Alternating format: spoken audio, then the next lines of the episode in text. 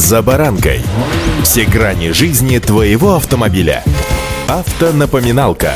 Комментарии экспертов. Советы по обслуживанию автомобилей в программе «За баранкой». Большинство машин на вторичном рынке, что уж тут душой кривить, имеют следы эксплуатации на кузове, а многие вообще побывали в ДТП и получили повреждения. У одних разбиты носы, выправлены крылья или двери, а у других гаражные мастера вытягивали силовые элементы кузова и фактически заново собирали транспортное средство из обломков. Разберемся сегодня более детально, в каких случаях можно приобретать сбитую машину, а в каких лучше держаться от нее подальше. С вами Забаранка Александр Карпов. Здравствуйте. Автомобильные факты.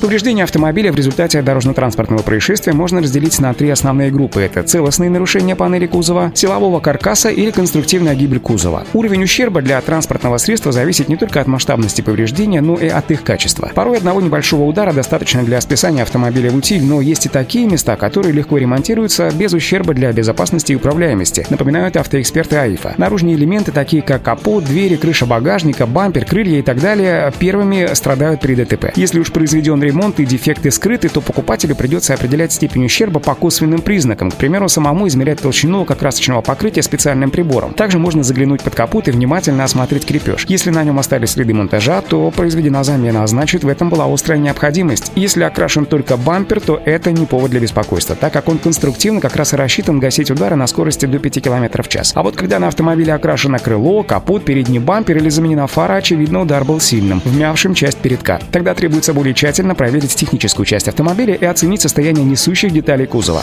Автомобильные факты. Когда удар при аварии пришелся в силовые элементы кузова, такие как лонжероны, стойки, крыши, пороги или в нишу запасного колеса, то кузов может быть сильно деформирован. Эти части кузова не защищены сминальными зонами, гасящими энергию столкновения, отчего повреждения здесь получаются не ремонтопригодными, так как происходит изменение геометрии кузова. Страховые компании обычно признают такие машины тотальными, то есть не подлежащими восстановлению и перечисляют пострадавшему полную страховую стоимость. Затем тотальные автомобили отправляются в утилизацию или чаще всего продаются на запчасти на специализированных аукционах. Однако купившие их дельцы зачастую восстанавливают такие машины целиком. Они вытягивают пострадавшие элементы на стапели, наваривают для усиления дополнительные металлические уголки и пластины. Это делать нельзя категорически, так как инспектор ГИБДД часто находит следы ремонта и просто-напросто отказывают в регистрации таких автомобилей, но бывает, что ремонт выполнен более качественно и на первый взгляд автомобиль находится просто в идеальном состоянии. Здесь важно проверить геометрию кузова на специальном стенде. Автомобильные факты.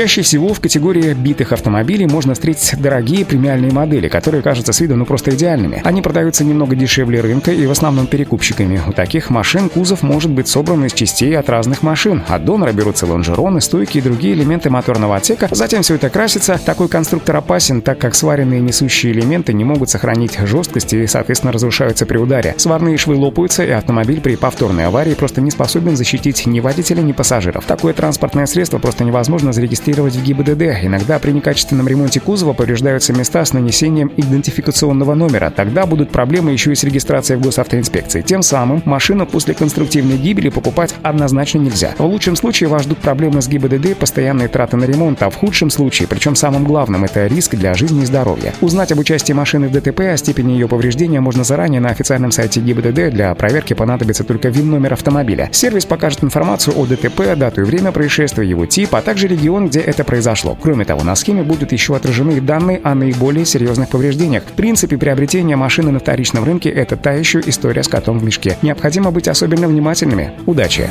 За баранкой.